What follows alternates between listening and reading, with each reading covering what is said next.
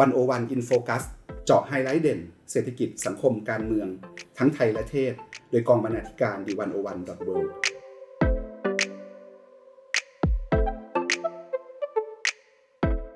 สวัสดีครับ คุณผู้ฟัง One O One in focus ทุกท่าน วันนี้ One O One in focus อยากชวนคุณผู้ฟังคุยเรื่องพฤติกรรมพฤติกรรมหนึ่งครับ ซึ่งเป็นพฤติกรรมที่รู้จักกันดีในสังคมไทย นั่นก็คือการดื่มแอลกอฮอล์ ถึงแม้ว่าเราจะยืนยันนะครับว่าการดื่มเนี่ยเป็นเรื่องของทางเลือกของแต่ละคน ว่าใครจะดื่มไม่ดื่มอย่างไรเนี่ยเป็นสิทธิส่วนบุคคลเลยในการตัดสินใจ แต่กันนั้นเราก็ตระหนักตระหนักดีครับว่า การดื่มเหล้าเนี่ยมีผลข้างเคียงแล้วมีผลกระทบต่อสังคม แล้วก็ที่สำคัญไปกว่านั้นนะครับ พฤติกรรมในการดื่มของคนแต่ละคนเนี่ย มีความซับซ้อนนะครับ ปัจจัยหลายปัจจัยเลยที่ทำให้เราเลือกหรือไม่เลือกที่จะดื่มเหล้าไม่ว่าจะเป็นสังคมเศรษฐกิจการเมืองนะครับ อาจจะเป็นปัจจัยเล็กๆ อย่างเรื่องการฟังเพลง อารมณ์ในห่วงขนาดนั้น หรือจะเป็นปัจจัยใหญ่ที่เกี่ยวโยงกับความเป็นอยู่ สิ่งแวดล้อมรอบตัว ปัญหาครอบครัว ปัญหาทางเศรษฐกิจหรืออื่นๆนะครับ วันนี้ เราก็เลยอยากจะชวนคุณผู้ฟังมาคุยกันเรื่องนี้เป็นการเฉพาะนะครับ วันนี้ผมสมคิดพุทธศรีบรรณาธิการวันวันดอทเวอยู่กับกองบรรณาธิการนะครับ ก็คือคุณภาวันชนะเลิศสมบูรณ์ และคุณการทีลาภูริวิไกนะครับ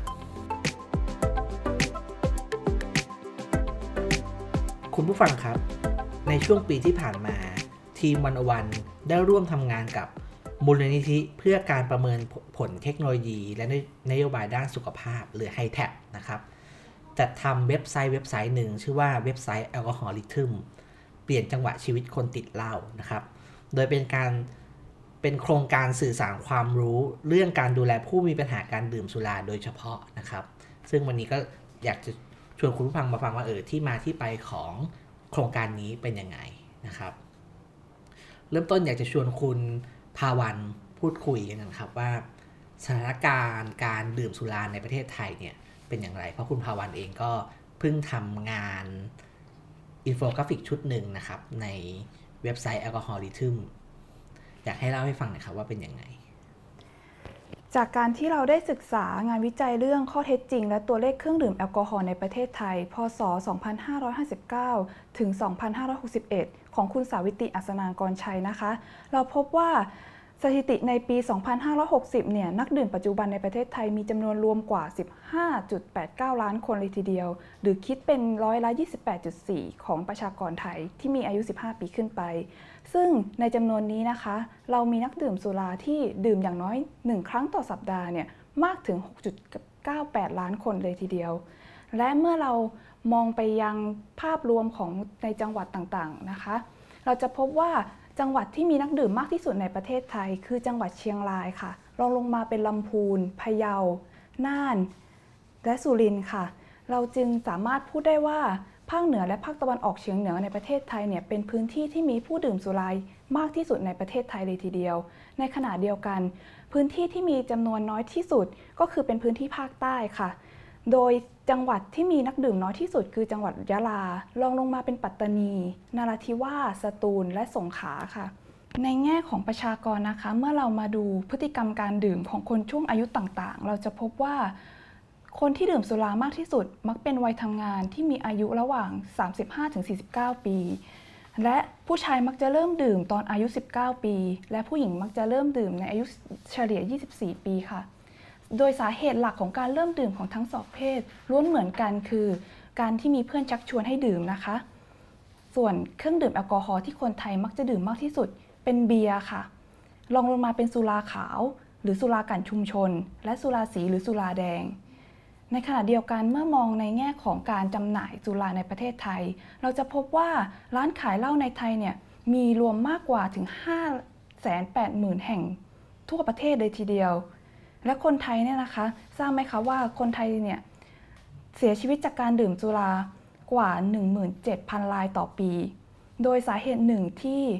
น่าเป็นห่วงมากก็คือ การที่เราดื่มแล้วขับค่ะจำนวนผผู้ที่ดื่มสุราแล้วขับรถเนี่ยใน จังหวัดที่มีมากที่สุดคือจังหวัดเลยลองลงมาเป็นจังหวัดพิษณุโลก ยโสธร พัทลุง และนครพนมค่ะ และอีกสาเหตุหนึ่งที่เล่าส่งผลกระทบต่อเราอย่างหลีกเลี่ยงไม่ได้ก็คือสุขภาพ ซึ่งเป็นสาเหตุหลักที่ทำให้คนเลิกดื่มสุราด้วย การดื่มสุรานะคะ เป็นสาเหตุสำคัญของการเกิดโรคมะเร็งในไทย โดยเฉพาะก่อให้เกิดความเสี่ยงต่อมะเร็ง 6 ชนิดหลักได้แก่ มะเร็งช่องปากและคอหอย มะเร็งหลอดอาหาร มะเร็งกล่องเสียง มะเร็งลำไส้ใหญ่ มะเร็งตับและมะเร็งเต้านมด้วยค่ะ ก็อย่างที่คุณภาวันได้เล่าให้ฟังนะครับว่า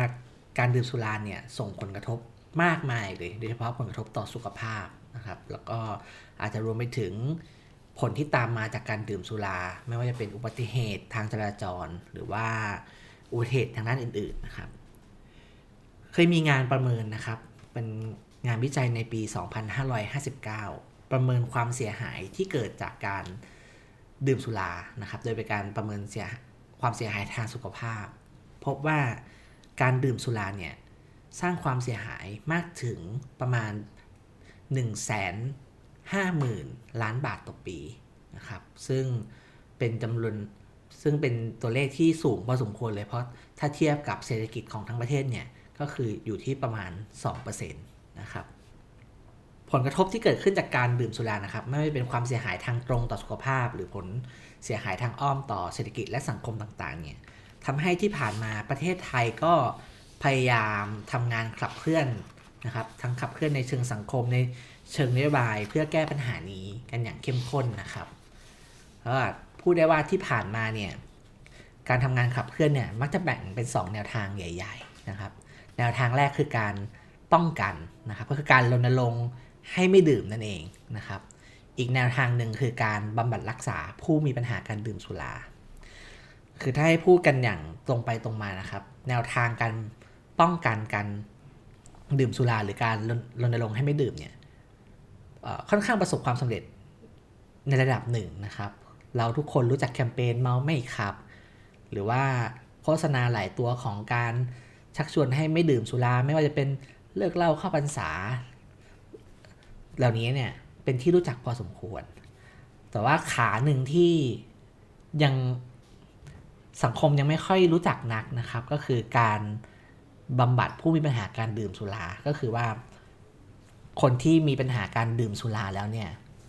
ถ้าเขาอยากจะรักษาหรือเขาอยากจะหายเนี่ยต้องทำยังไง อันที่จริงประเทศไทยเราก็มีองค์ความรู้เกี่ยวกับเรื่องนี้สะสมไว้อยู่พอสมควรนะครับ แต่ว่า ยังไม่ค่อยได้ถูกเล่าออกไปเท่าไหร่นะครับ นี่ก็เลยเป็นที่มาของการทำเว็บไซต์แอลกอฮอลิทึมซึ่ง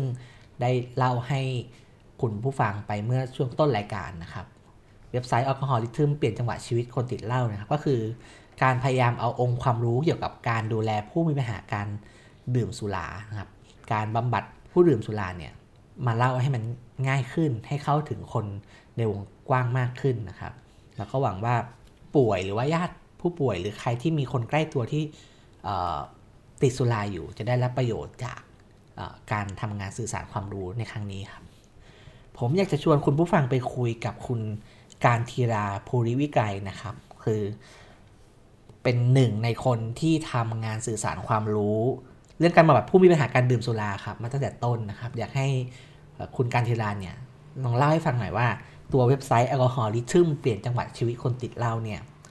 ถ้าพาไปสำรวจแล้วเนี่ยมันมีอะไรที่น่าสนใจหรือว่ามีความรู้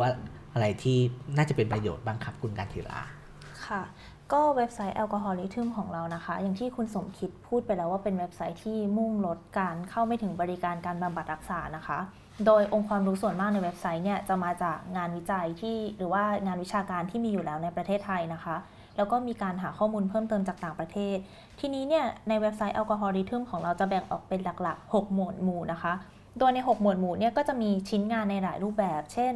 บทความบทสัมภาษณ์ อินโฟกราฟิก หรือว่าเป็น photo essay นะคะ หรือว่าภาพถ่ายเชิงสารคดีค่ะ โดยทั้งหมดเนี่ยจะถูกถ่ายทอดในรูปแบบที่ย่อยง่ายนะคะ แล้วก็เป็นมิตรเป็นเพื่อนกับคนอ่านเออหมวดหมู่แรกนะคะ ชื่อว่าเล่าง่าย ๆค่ะ เล่าง่ายๆนี้เป็นยังไงบ้างครับ ค่ะเล่าง่ายๆนะคะ ก็ตามชื่อเลยค่ะ คือถึงเราจะเน้นเรื่องทรีทเมนต์แต่เราก็รู้สึกว่าเราจะต้องมีเรื่องที่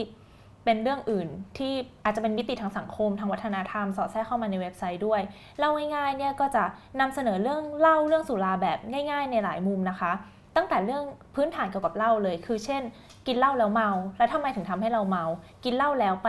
ทำอาจจะทำให้เกิดความรุนแรงทำไมถึงเป็นอย่างนั้น เราก็จะเอางานวิจัยที่เกี่ยวข้องตรงนี้เนี่ยมาย่อยให้มันง่ายขึ้น เพื่อให้ท่านผู้อ่านได้รู้เรื่องพื้นฐานเกี่ยวกับเหล้าหรือว่าเมื่อกี้บอกไปแล้วก็คือมีแง่มุมอื่นๆ นอกจากเรื่องสุขภาพ ก็เช่นเรื่อง คุณเชื่อไหมว่าเสียงเพลงบางประเภทเนี่ยกระตุ้นให้คุณอยากดื่มมากขึ้น และนี่ก็เป็นเหตุผลว่าทำไมผับถึงต้องเปิดเพลง หรือว่าอีกแง่มุมหนึ่งเนี่ยก็คือเล่ากับเพศสภาพ รู้ไหมว่าเล่าเนี่ยมันส่งผลกับความเป็นชาความเป็นเพศชาย ความเป็นเพศหญิงของคุณยังไงบ้าง อันนี้ก็คือเล่าง่าย ๆนะคะค่ะ ส่วนหมวดที่2นะคะคือเล่าแล้วเปลี่ยนค่ะ เล่าแล้วเปลี่ยนเนี่ยเป็นเรื่องเล่าของ คือเราจะแบ่งเป็นเรื่องเล่าของคนที่เคยติด สุราแต่ว่าเลิกได้นะคะ โดยตอนนี้ที่มีเนี่ยก็จะเป็นเรื่องเกี่ยวกับ Daniel Radcliffe นะคะ เป็นนักแสดงที่รับบทแฮร์รี่พอตเตอร์ คือหลังจากที่เขาออกจากฮอกวอตส์แล้วเนี่ย คือก็คือถ่ายทำภาพยนตร์เสร็จทั้ง 7 ภาคแล้วเนี่ย ปรากฏว่าเขามีปัญหาเรื่องติดสุรา แล้วเขาก็เป็นคนหนึ่งที่เลิกได้แล้ว แล้วก็ออกมาเปิดเผย เรื่องราวของตัวเองอย่างตรงไปตรงมา เราก็หวังว่าตรงนี้เนี่ยจะเป็นแรงบันดาลใจให้หลาย ๆ คน หรือว่าก็มีการไปพูดคุยเกี่ยวกับ คุณครูนะคะที่ทำโครงการเลิกเล่าในสถานศึกษา เพื่อที่จะเป็นแรงบันดาลใจให้กับหลาย ๆ คนเช่นกัน อันที่3นะคะก็คือนวัตกรรมเลิกเล่าค่ะ อันนี้เนี่ยจะเป็นหมวดหมู่ที่พูดเกี่ยวกับเทคนิควิธีการในการเลิกเล่านะคะ ซึ่งหลาย ๆ คนเนี่ยอาจจะยังไม่ทราบว่าถ้าเลิกเล่าแล้ว คุณจะต้องเลิกคุณอยากจะเลิกเล่า คุณจะต้องเริ่มยังไง คุณจะไปหาใคร หาหมอแบบไหนเราก็จะนำเสนอตรงนี้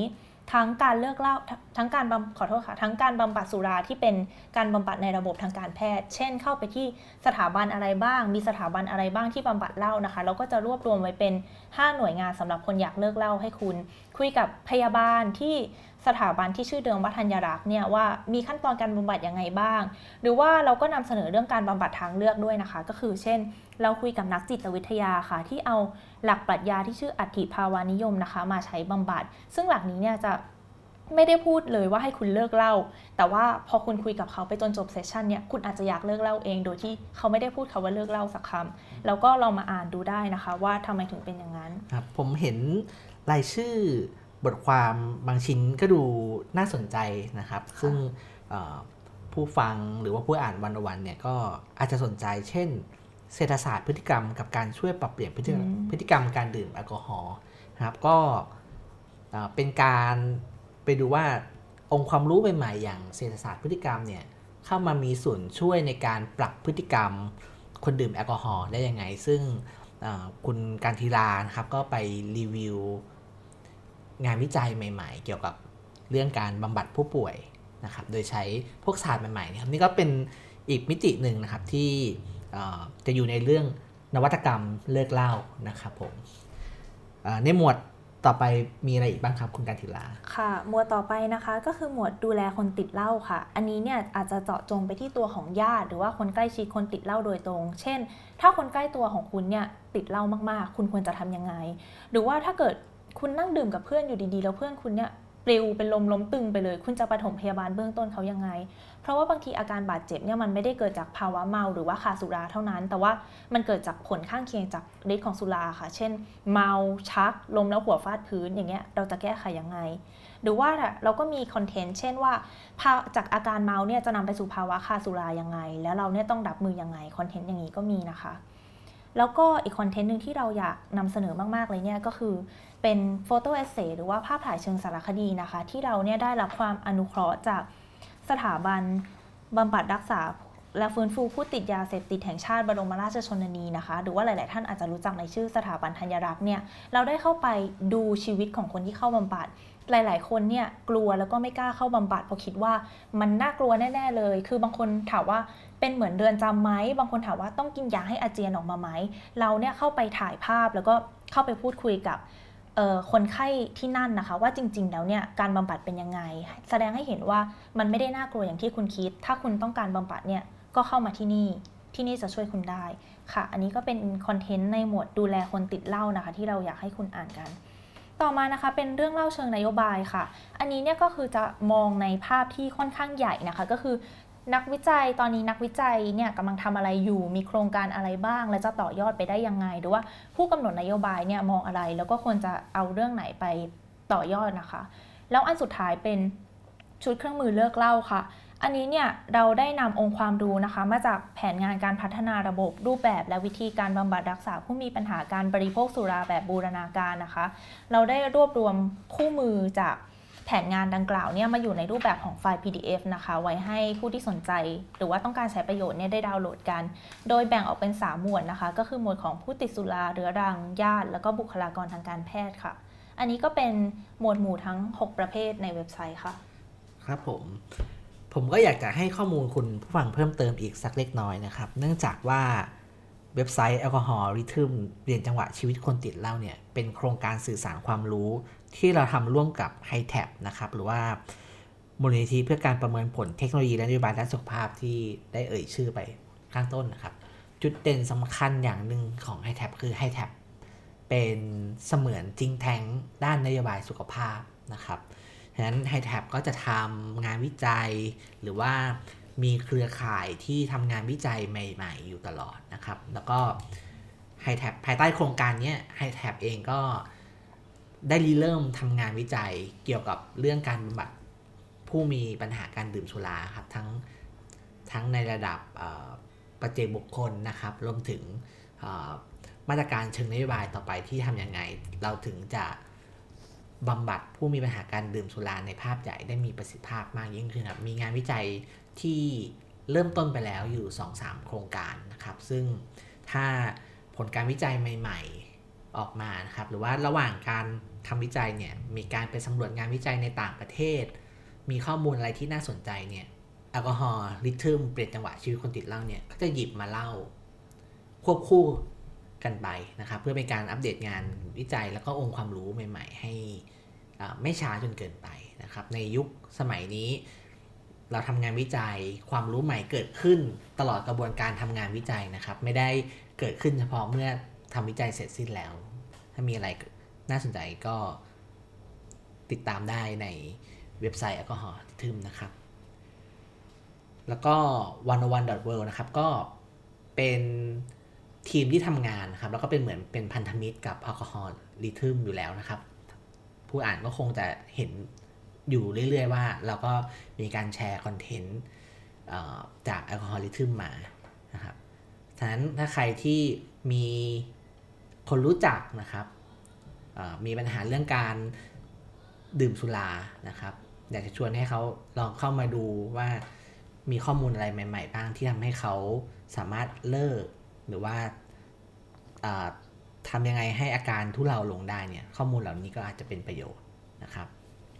ครับก็สำหรับวันวันอินโฟกัสวันนี้นะครับ ก็ขอลาท่านผู้ฟังไปก่อนนะครับ วันนี้ผมสมคิดพุทธศรีคุณภาวันและคุณกันิลาสวัสดีเท่านี้ครับ